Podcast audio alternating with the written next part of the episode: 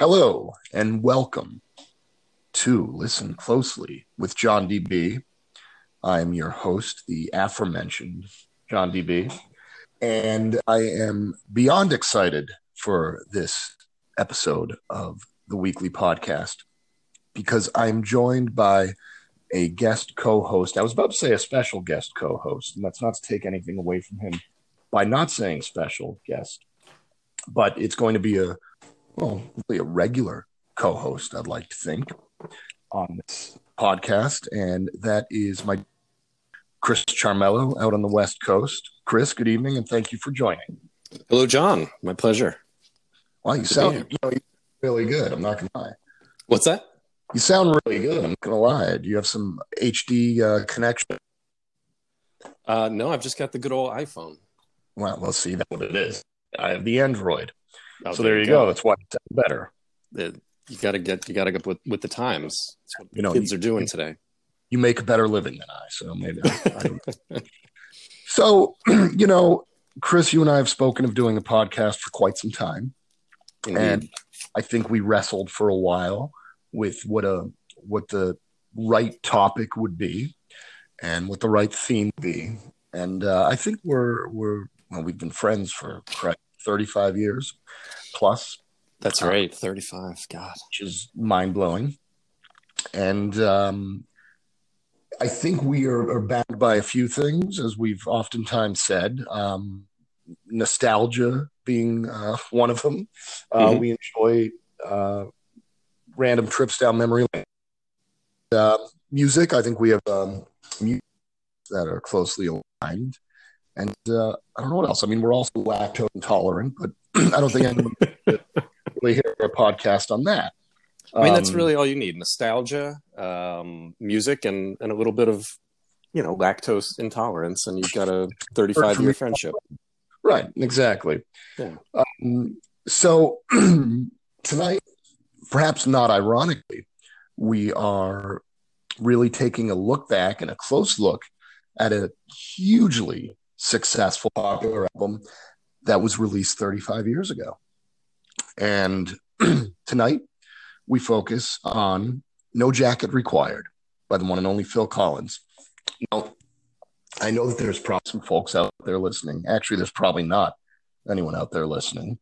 But if at some point we get some followers, they're probably going to be thinking, well, you know, these guys in their first podcast, they go all out and they tackle Sticky Fingers by Rolling Stones. So you're talking one of the sexiest, most timeless, slinky rock albums of all time by the most badass band imaginable in the early 1970s.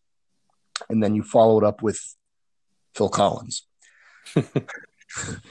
but here's the thing I think people too easily and too quickly forget just how damn talented Phil Collins is and how important he was in the 1980s.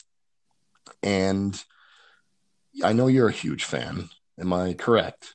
Absolutely, yeah. I mean, listen, Phil is is certainly going to.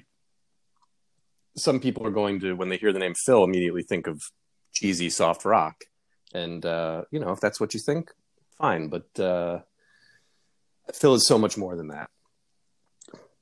I concur. And correct me if I'm wrong, you saw him in concert, not solo, but you saw him on the 07 Genesis reunion tour. I did. I saw him at Giant Stadium, yeah, Oh, in New and- Jersey. How was it? It was fantastic. I mean, you know, at that point, um, that was 07. So, uh, you know, they were getting up there in age, but they played for, I, I believe, over two hours. And uh, it was fantastic. Yeah.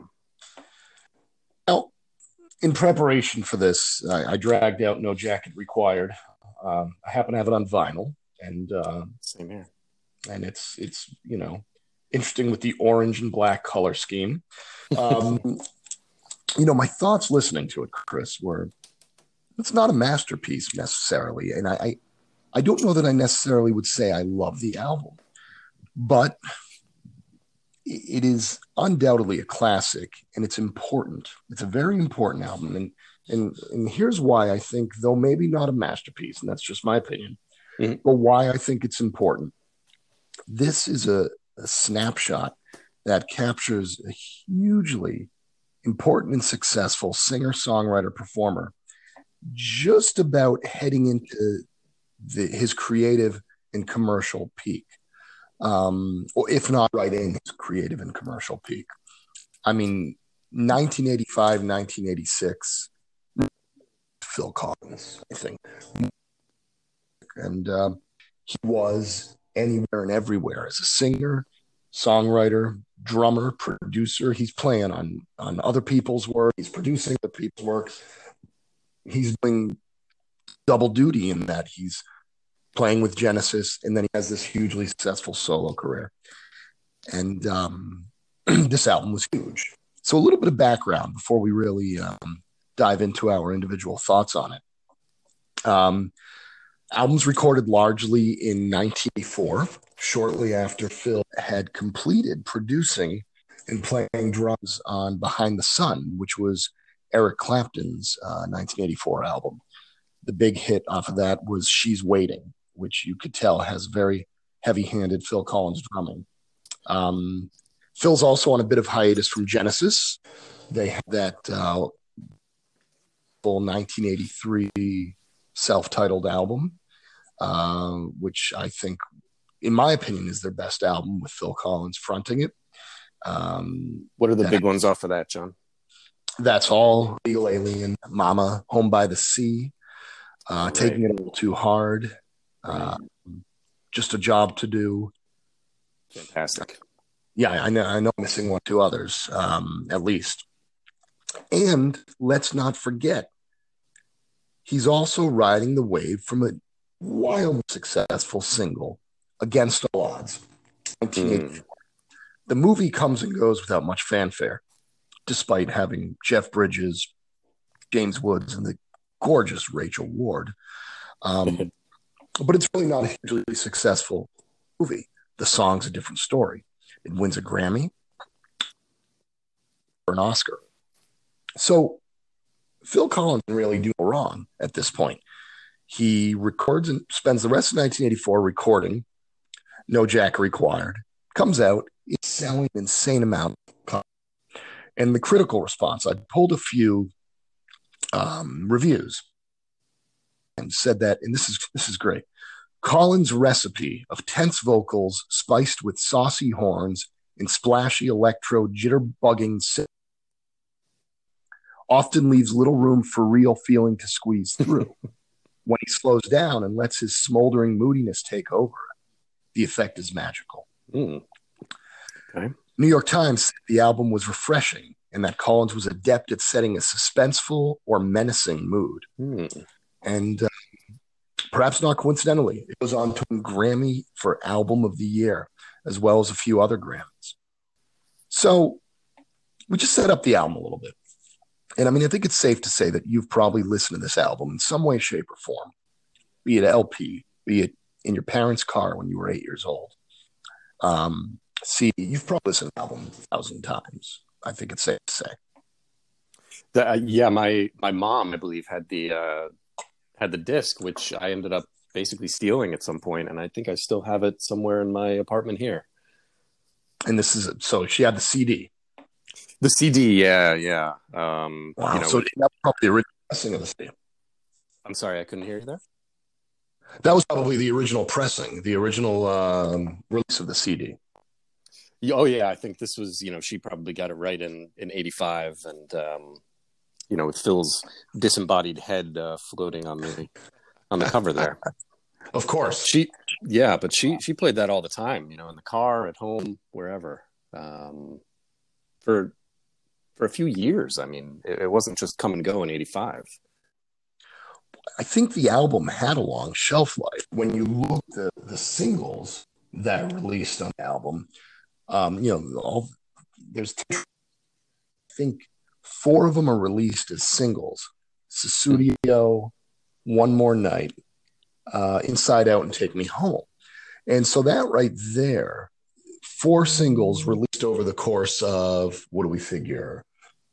at least 12 to 18 months. That gives the album really cause to be put on repeat over the course of a couple of years, if you know what I mean. Right, sure.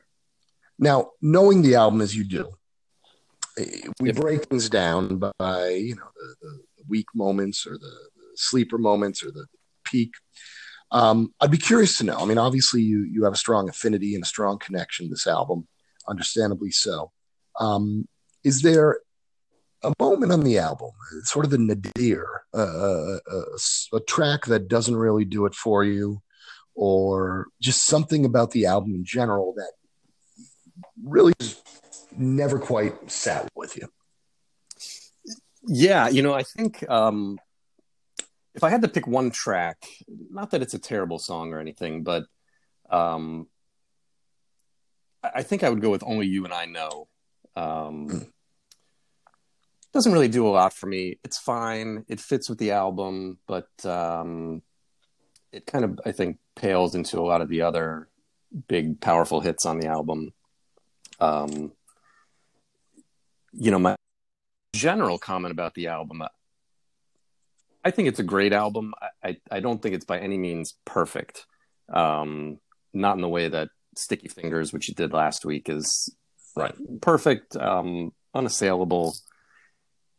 I I think with with No Jacket Required, I have a little trouble with the order of the songs.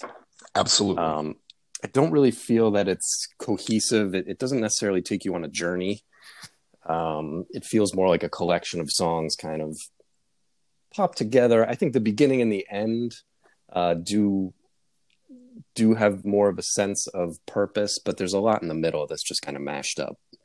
I couldn't agree more. I, I, I do one thing I do really like is the end uh, that he closes outside to with "Take Me Home."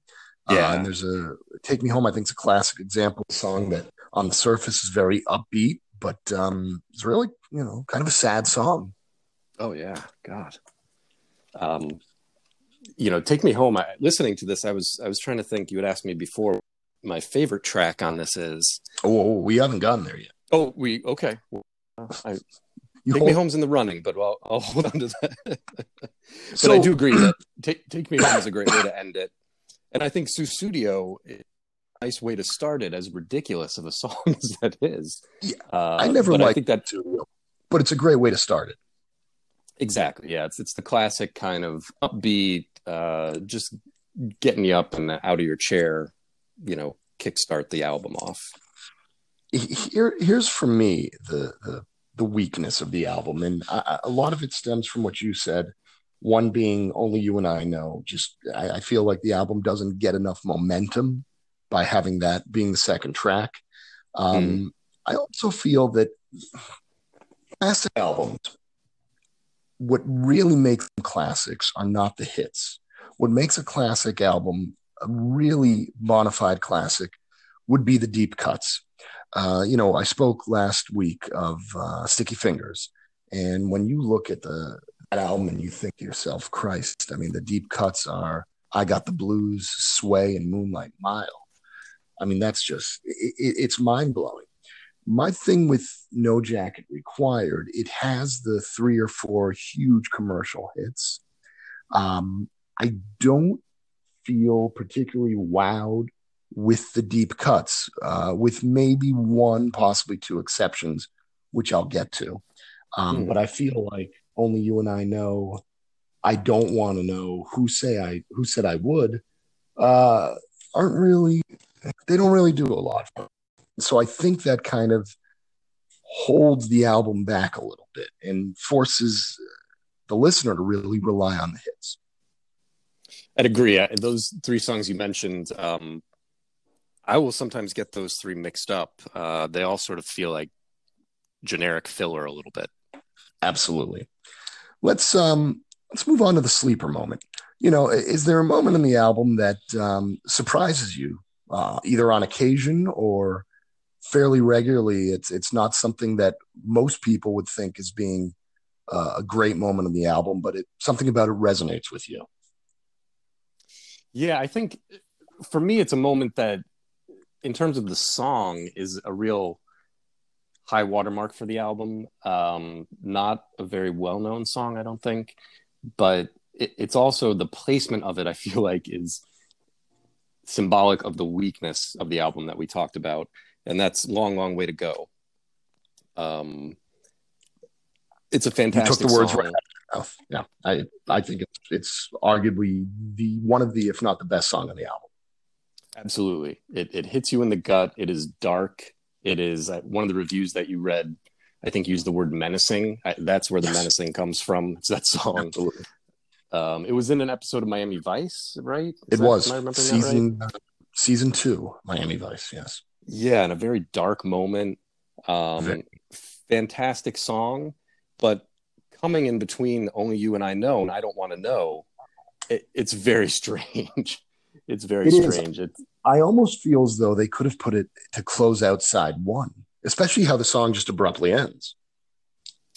Yeah, I could see that, or or at least towards the end, as you know, you're kind of progressing in the album where you're uh, just getting a little deeper into things. Um, you know, the way it is that the first few songs and a lot of songs on this track, Phil and some of Genesis's more poppy stuff to me always has this feeling of it's like an 80s movie where the young kid moves to the big city and is like trying to make his way, you know, and it's like montage music of him you know, Absolutely. getting the coffee for the boss and like, you know, nearly tripping and spilling it and that kind of stuff. And then in the middle of it, you throw in long, long way to go, and it, it would, it just, it just, it's a dagger to the heart, uh, and it feels out of place. But that being said, in, incredible song. Incredible song featuring Sting, actually. Yes. Um, yes. and I think their harmonies uh, in the song and the and the refrain are just out of this world. Um, what's the what's the zenith of the album? What's the best moment? The the the mountaintop, the peak for you? Uh, for me, I really like the end. Um, I think closing it out with "Take Me Home." You know, as you said, it it has sort of this upbeat, energetic feel to it, but it's a really, it's a really emotional, deep, and in some ways dark song. Um, so I, I always like that. I, I think ending it with that, you know, it doesn't it doesn't let you off the hook easy. Um, in, in some parts of this album, it is kind of happy-go-lucky, but that that really is a a bit of a gut punch at the end if you really listen to it. Agreed. You know, but it's it's interesting because if I'm if memory's serving me correct now, it, it is a gut punch. But do you remember the music video? And isn't he just posing in front of like various monuments around the world as if I- say, "Look at me, I'm Phil Collins, I'm traveling the goddamn world." I Well, you know- think, and I Phil in the back of a truck, like pulling away at the end. Is that right? You you may be right. Now I have to go.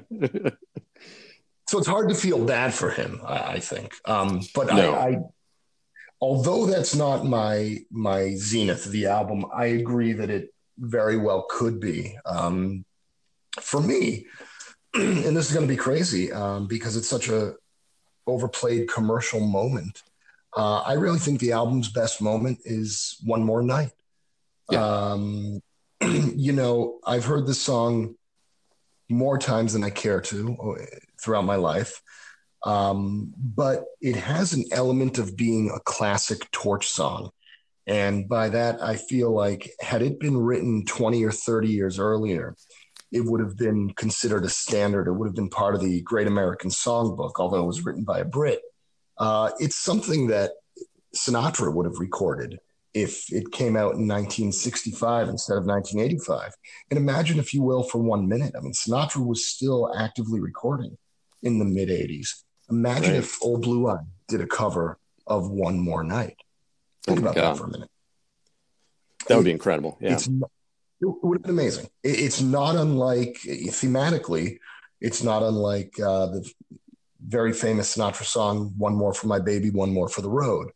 Um, it's got that boozy late night, as I said earlier, uh, torch song quality to it, and uh, I really feel it's a very tender ballad, and I just think it's one that it's that's held up incredibly well, despite the fact that it's been so overplayed. And here's another thing to consider. You know, when you think of great popular ballads in the 70s, 80s, 90s, they've almost all been remade uh, by someone. I can't think of a single version of, of, of, a single remake of One More Night. I don't think anyone's even bothered to try. I, I can't either. I, you know, and that for me, it came down to Take Me Home or One More Night. Um, incredible song. I totally agree with you on that. I, I probably didn't pick it because probably just because I've heard. Well, I wasn't sure what you picked. I thought you might go long, long way to go. Um, it was a toss up. Yeah. yeah. Um, I think because I've I've heard it so much more, like you said, you know, you can get a little bit uh, numb to it. But man, I think that's an example too of, you know, I, I wouldn't consider Phil to be a brilliant lyricist by any means, and he writes his own stuff, right? Sussudio is pretty deep. absolutely, absolutely. But I think one more night, you know, does get into where just some of his kind of simple lyrics can be so powerful. I've been sitting here so long, wasting time staring at the phone, and I was wondering, should I call you? Then I thought, maybe you're not alone. It's, you know, we, have all been there. Yeah. More times than I care to mention. Yeah, it's and it's really like just yeah, it's just it's simple, but it's beautiful and uh, really poignant. And that's where the whole Sinatra thing comes into it. I really could have imagined hmm. Sinatra. Mm um, just doing a very gravelly, you know, late in his career, um, you know, slightly off pitch, uh, off key um, version, I think. And I think it would have been powerful in its own way. I mean, hell, he covered um, Eric Carmen's Never Gonna Fall in Love Again for oh, crying out loud. Wow. yeah, and he didn't do a great job with it, but I think he could have done interesting things with One More Night. Um, I'm curious to know, uh, in looking at the album, as a whole, how well do you feel that it captures the sort of zeitgeist of the era? And, and you know, do you feel that it had a strong impact culturally on, on music and just culture in general in the mid 1980s? Oh, I, yeah, I mean, I think it is the epitome of 1985, um, especially for middle to upper middle class white people. Um, I mean, suburbia in the 1980s that yeah, and and I do feel like that's one of the things that is so great about the album, but it's also a, a bit of a drawback. You know, whereas like with Sticky Fingers last week, you could have listened to that album at any point, I think, from 1971 until today, and it would hold up. Uh, there's a lot of moments in this that I think I still like almost all the songs here, but I don't know if they they certainly don't stand the test of time, especially the deeper cuts, the way that something like Sticky Fingers does.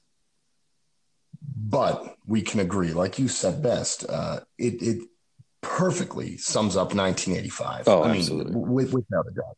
It, like I said at the, at the onset of this, it's a snapshot, I think, of of that era. And you know, in my opinion, I think it it so incredibly well captures that the sort of zeitgeist and the the, the vibe of 1985. I mean, there's synthesized, there's there's drum beats, not just long, long way to go, but also um, Take Me Home, and I want to say one other song appear during season two of Miami Vice, as does Phil Collins have a guest role in season two of Miami Vice. I mean, right? it's 1985. Phil fucking Collins. Need I say any more? Yeah. Um, you know, a very interesting thing too. Uh, which was rather groundbreaking at the time. Phil was a big advocate for the Roland TR-808, which is a drum machine, and uh, he used it most famously on on the Face Value album, "In the Air Tonight," of course. So, you know, early on, uh, there's synthesizer, and you hear the TR-808 in the background, and uh, various artists were using it in a lot of dancey techno songs in the early '80s uh, real upbeat stuff. And Phil, of course, used it in some harder rock songs. No one had used the TR-808 in a ballad until Phil Collins um, decided to put it in One More Night. Hmm. And that was considered revolutionary at the time. And it got me thinking uh, who else might have copied that? And there was a, a song that came out of the United Kingdom about one year later, another wildly successful ballad um, which uses the Roland TR-808. And uh, I don't suppose you can take a guess at what it is. Oh man, so this is 86 we're talking about? 86, a very popular ballad. Uh, singer's sort of a one hit wonder stateside, but he had a series of, uh, of hits uh, overseas. Um, I, will give you a hint. It has the title of the song has a color in it. Is this Chris de Burgh? This is Chris de Burgh, the lady in red. Wow. Okay think about the beginning and you hear the Roland TR 808, perhaps inspired by Phil Collins. Uh, you know, another interesting fact Phil could do no wrong in the mid 80s. Uh, he gets invited to Prince Charles' 40th birthday party. And um, there's a piano there. So, of course, the anticipation is he's going to play a song. Uh, halfway through the party, they invite him to get up and, and sing one song. Now, you're Phil Collins. You got a string of hits. He could have done Against All Odds. He could have done a piano version of In the Air Tonight. Um, it's no secret that at this point in time, Prince Charles and Lady Di, their marriage is a little shaky. What's the one song Phil Collins probably shouldn't sing off of No Jacket Required? Oh wow, he did it. What, one more, one more. What did, what did he sing? One more night. No, no, no. Oh, doesn't anybody stay together anymore? Exactly. Oh my god. now, incredible, right? That's amazing. Wow. inevitably, and you know, we have a couple minutes left here. Yeah. Um, I mean, you, you grew up with this album as I did. I think you even more so. Talking about your mother playing in the car. My mother was too busy playing Julio Iglesias cassettes and occasionally Billy Ocean. There's something to be said uh, for I'm that. not making that up. That's something to be said. Yeah we're not going to um, a Billy Ocean episode on here. but um, is there a moment or two, either in your lifetime, where a certain song from this album sticks out, or a moment in in a pop culture reference or a film where the song a song from this album really sort of is is prominent and plays an important part? Yeah, I can remember as a teenager at one point, you know, so this would have been early to mid 90s, um, going through some rough adolescent type stuff. And I can remember coming down to my parents' living room at night because I couldn't sleep and I would I would sleep on the couch, but I would bring my it was probably my Discman at that point with uh with sure. with this with no jacket required and listening to especially inside out and doesn't anybody stay together anymore uh take me home you know it is odd because a lot of these are are kind of gut-wrenching love songs and that whatever i was mm-hmm. feeling wasn't anything to do with with a woman at the time but there was just something that resonated um with those and i think it's you know we talked about how this encapsulates the mid 80s and i think one way it does is these lyrics it, it's kind of the romanticization of pain where that's sure. happened so much with so much of the 80s music. And this album really does it where uh you know even when he's singing about heartbreak it makes you want to go through that heartbreak somehow. It it feels cool. And uh some of those nights on the couch listening to this uh i think you know it just helped me get through those uh just that sense of of pain uh of looking at pain in a way where it was something to be conquered and and something to almost be romanticized like a a piece of your your story rather than actual hurt. That's powerful. That's deep. We have about one minute left. Um, i've the recent experience about six weeks ago a little bit more i was on a cruise ship um, in the midst of you know the early stages of the covid-19 paranoia the ship was half empty and uh, I was in the lounge, and uh, there were about eight other people in the lounge, and the lounge act, who are quite good, played one more night. Mm. It was my last night on board. I'm somewhere off the coast of the Bahamas, and it was beautiful. And they sandwiched one more night between Chicago's "Hard to Say I'm Sorry" and Lionel Richie's "Say You Say oh Me." So it was, uh, yeah, it was it was very uh, moving moment uh, in a half empty in an empty lounge aboard a half empty cruise ship. Um, at the beginning of uh, of a pandemic. Uh, so it was it was really I didn't know how good I had it then. That's almost um, worse. my guest tonight was Chris Charmello. The album Phil Collins, No Jacket Required. Chris, thank you so much. Uh, that is all the time we have. and we'll be back soon enough. Thanks so much, John.